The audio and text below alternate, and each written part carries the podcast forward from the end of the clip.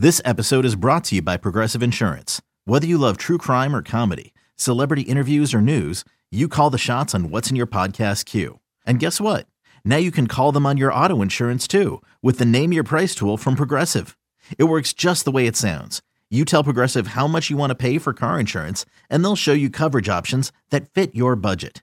Get your quote today at progressive.com to join the over 28 million drivers who trust Progressive.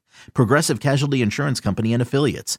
Price and coverage match limited by state law. With threats to our nation waiting around every corner, adaptability is more important than ever. When conditions change without notice, quick strategic thinking is crucial. And with obstacles consistently impending, determination is essential in overcoming them. It's this willingness, decisiveness, and resilience that sets Marines apart. With our fighting spirit, we don't just fight battles, we win them. Marines are the constant our nation counts on to fight the unknown. And through adaptable problem solving, we do just that. Learn more at marines.com. Support for this podcast comes from Frito Lay and the 2023 Snack Bracket Championship. The Frito Lay Snack It Challenge is underway, and fans are voting on their favorite snacks to crown champion. We're talking about prime time matchups between the best 64 snacks in the land. Will Ruffles Ridges reign supreme? Can Doritos defend their dynasty? Or will Smart Food use their smarts for a surprise upset? Only you can decide. Get in on all the action for a chance to win up to $1,000 or a year's worth of snacks. Let your snacks be heard. Just go to fritolaysnacket.sbnation.com to vote and enter for a chance to win. No purchase necessary. Sweepstakes ends April 3rd, 2023. Void where prohibited. Year's worth of snacks awarded in the form of 52 coupons, each good for one bag of chips. See official rules at fritolaysnacket.sbnation.com.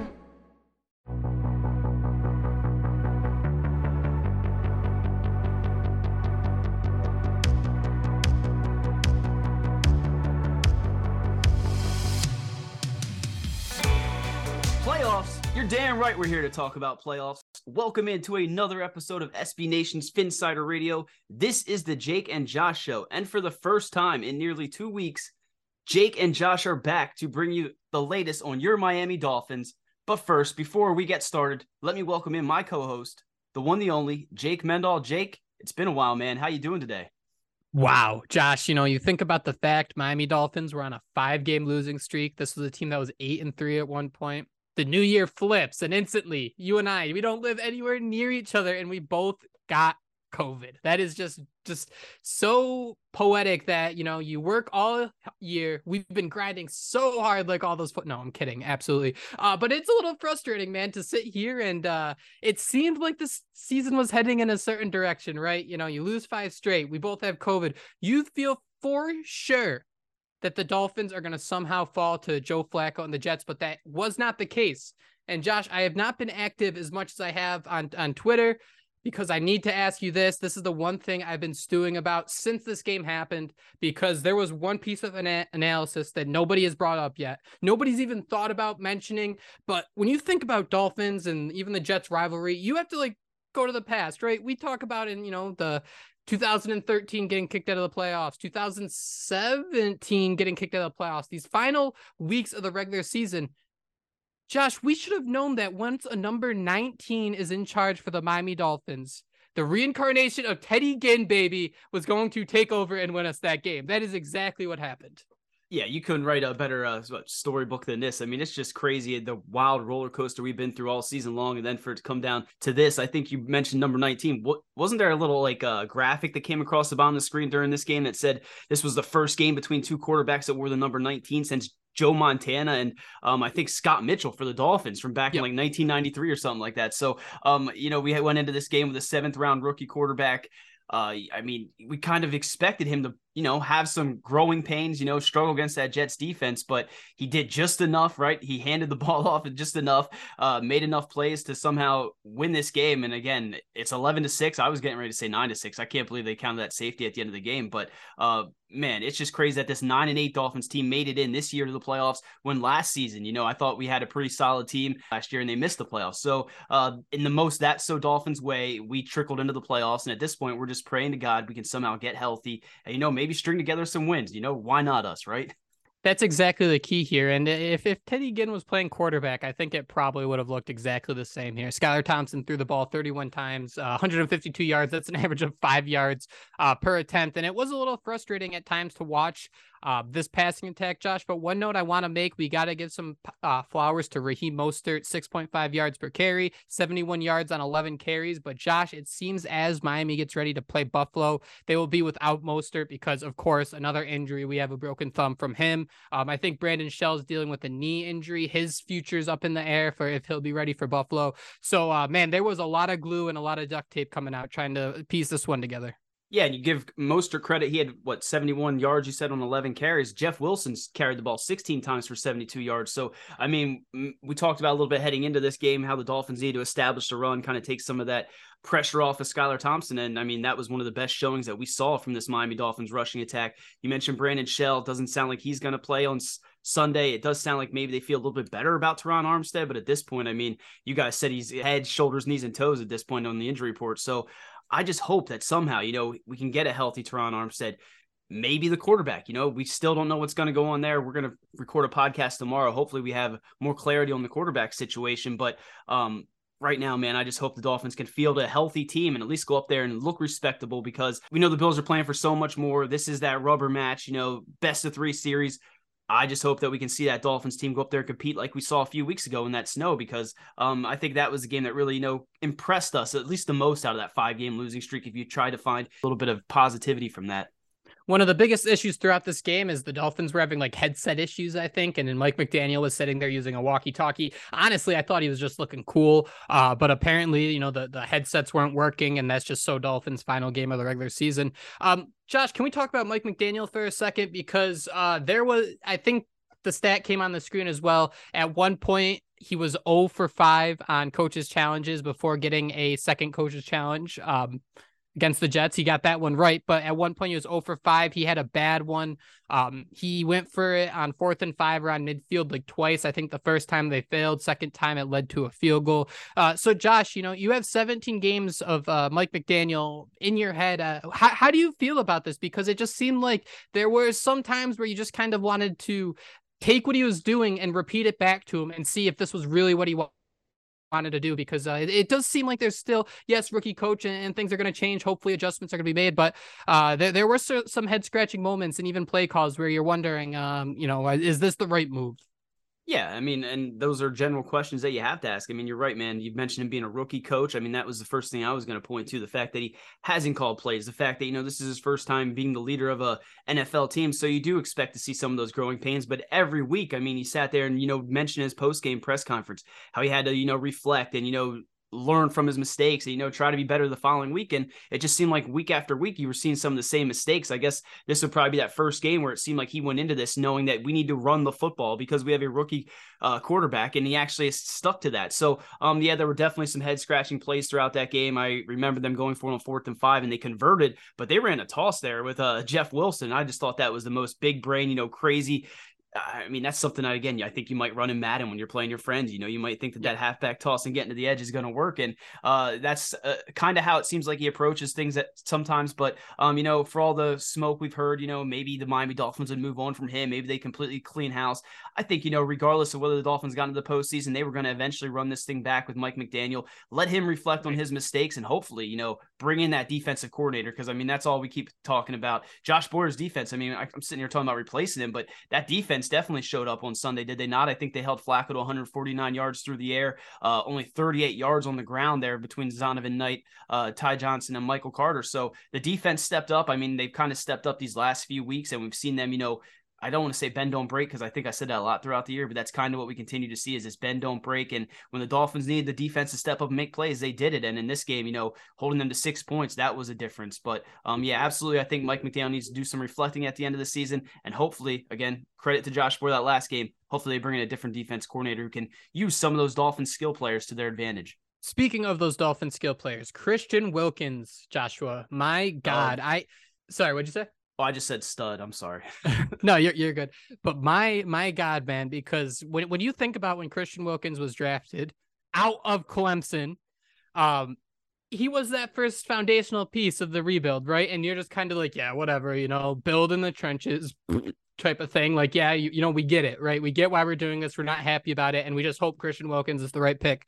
He is quickly turned into, can we say the best player on this defense? You think about it, man 96 tackles on the season. That's two more than the number he wears. That's just crazy for a defensive tackle. He had six tackles on Sunday, one for a loss. So is it safe to say that this is now Christian Wilkins' defense just after the week in and week out performances we see from this front four that have really made this defense be able to survive as a bend don't break unit?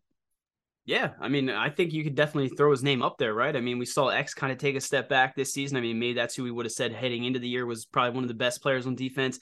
Jevon Holland, I mean, we talked about throughout the entire podcast. I see Twitter now saying, know, did he have an off year this year? Yeah, Jake and I have been talking about that all season long, have we not, Jake? He's kind of been stretched out thin there. But I think what Christian Wilkins brings this defense, you know, both on and I want to say off the field, right? I mean, you see him on the sideline. He's always the first guy celebrating when the offense just how dominant he's been up front. And you just have to wonder how much that he took that game to the next level. You know, I, I, know Bradley Chubb's been a little bit of a disappointment here, but once Bradley Chubb came into that defense, you know, you saw Jaelan Phillips start to, you know, end up in the backfield much more. You see Christian Wilkins and Zach Sieler getting those favorable matchups up front. I absolutely love what Christian Wilkins has become. Again, I was one of those guys that's probably a little bit down on it. I know I like Jeffrey Simmons a lot in that draft. I think that might have even been one where there was some quarterbacks lingering that the Dolphins, you know, may have went after, but Christian Wilkins had an absolute insane season 98 total tackles like you mentioned and his uh that was the most since 1994 for an NFL defensive lineman and his 98 tackles is the most by a Miami Dolphins defensive lineman in history since they started record keeping in 1986 so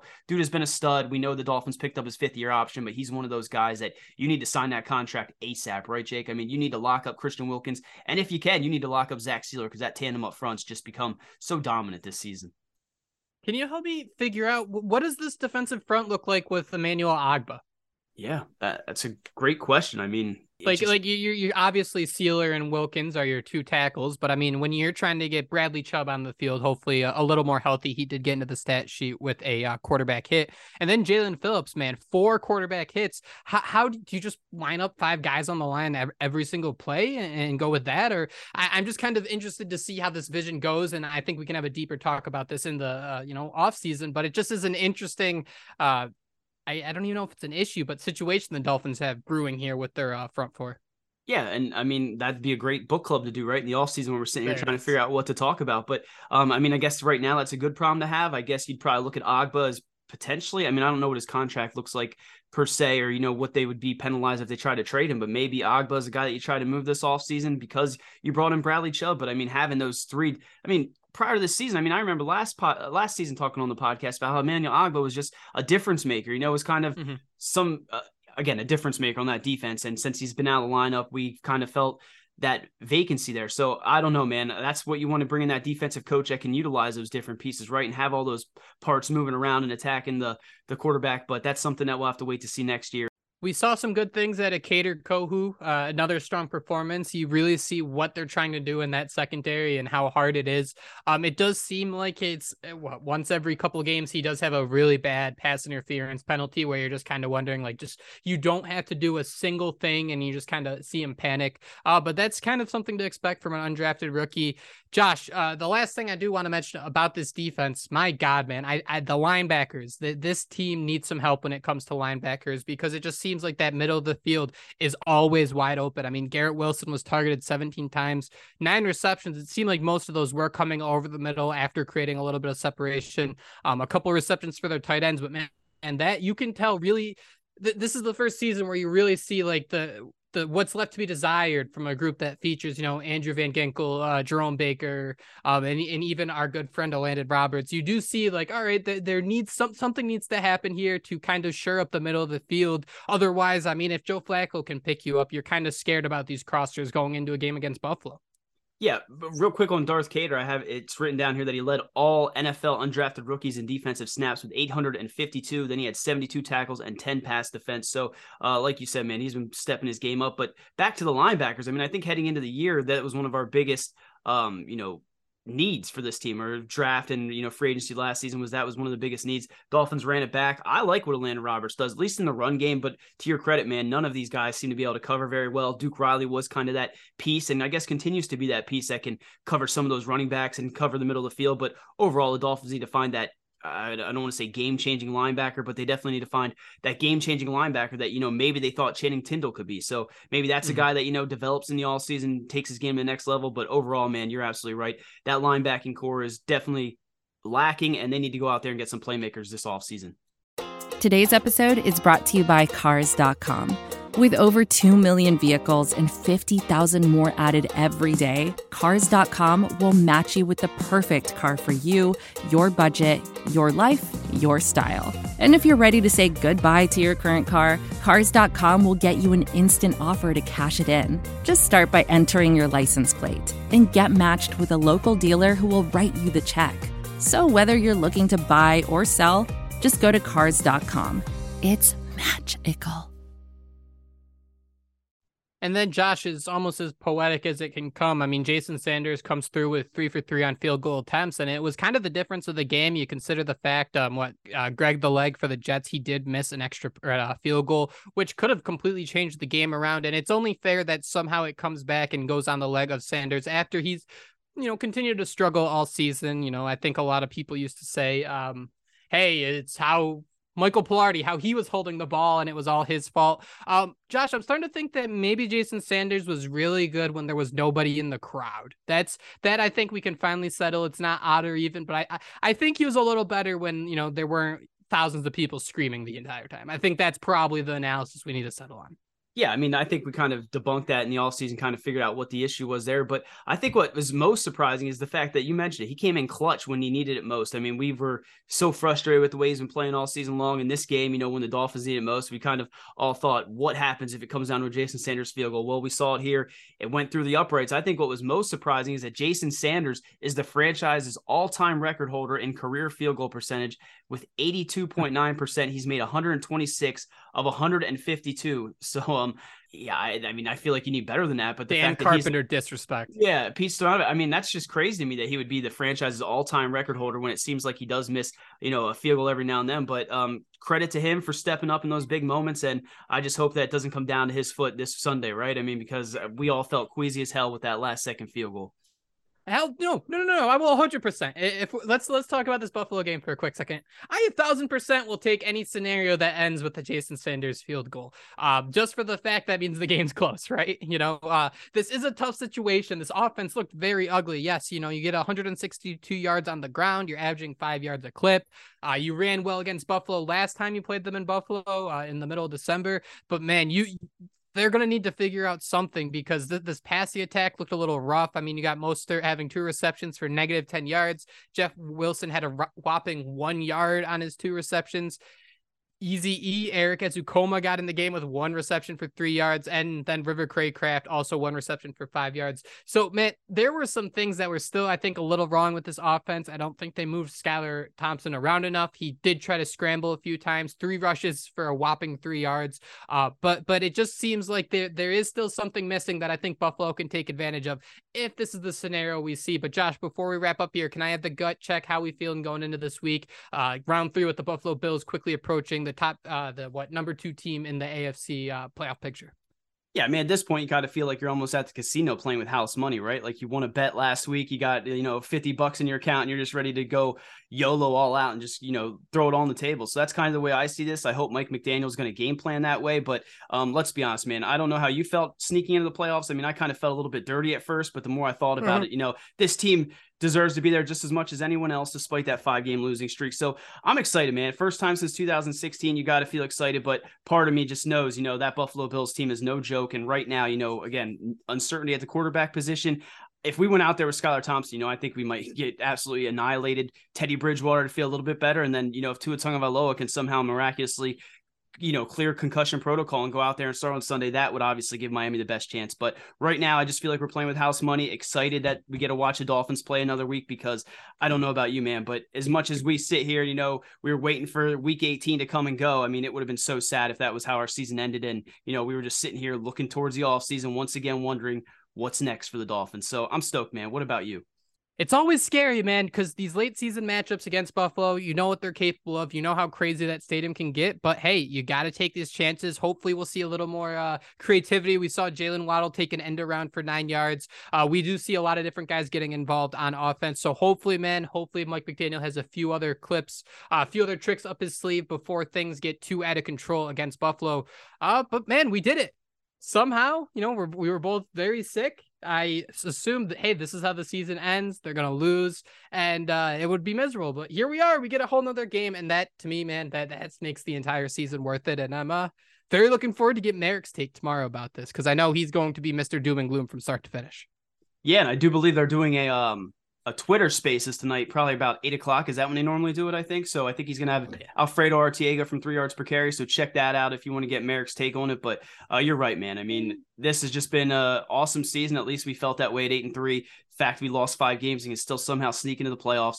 I'm excited to be able to talk about you know what's next for the Dolphins and hopefully, man. I mean, every year you see it, right? I mean, we watch the postseason. We see every year that team that you know shouldn't even make the postseason, you know, sneak a win and then you know maybe another one. I mean, who knows what could happen? Because a few weeks ago we were all sitting here talking about how the Dolphins were you know maybe number one in power rankings and this and that. I mean, again, why not us? But I'm just glad that we're able to both be healthy enough to be able to enjoy this and we're able to come back on here and talk Dolphins football with all of you because um, it really is the highlight of our week.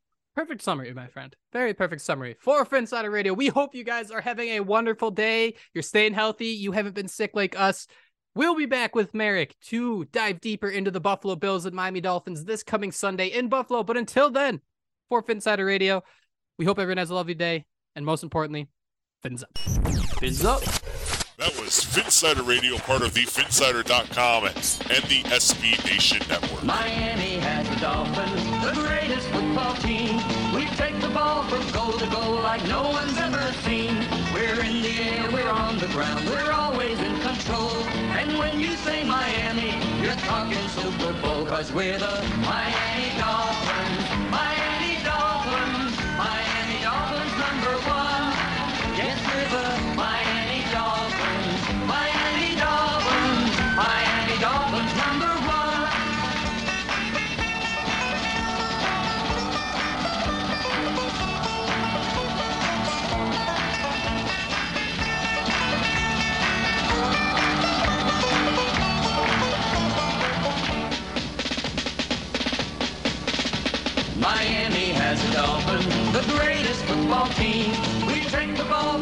Goal like no one's ever seen. We're in the air, we're on the ground, we're always in control.